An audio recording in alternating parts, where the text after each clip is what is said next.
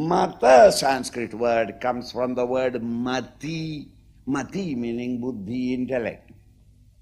So that which is crystallized in the intellect is called a mata. So mata only means an opinion.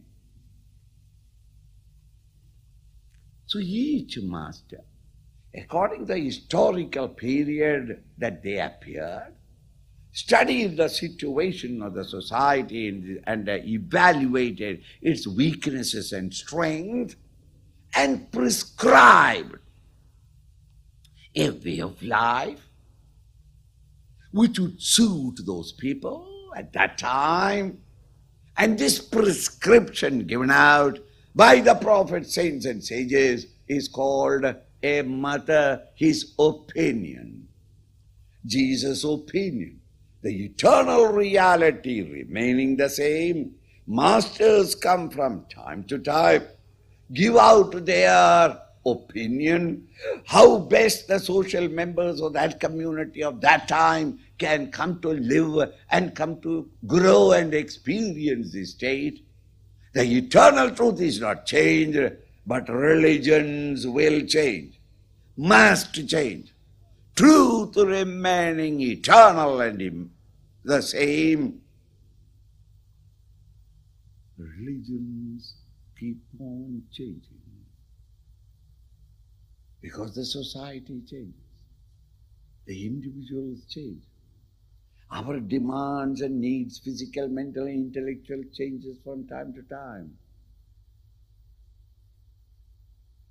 The old religion may not be able to answer all the needs and the demands of the modern society. Thus, the religions must grow to accommodate the needs and the demands of the society keeping always the highest ideal or the reality in front of you. Only the great prophets and saints and sages can do so because they are constantly in contact with the higher state of consciousness without compromising those highest reality. Adjustments have to be made from time to time. The religion must get updated or else the society will run away from religion and start living themselves independently. Thank you for tuning in to this episode by the Chinmaya Mission. If you like what you hear, please consider subscribing.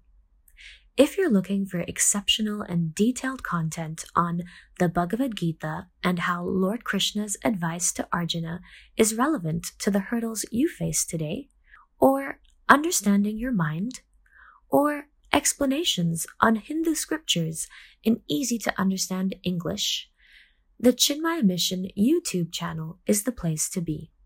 All links are in the description.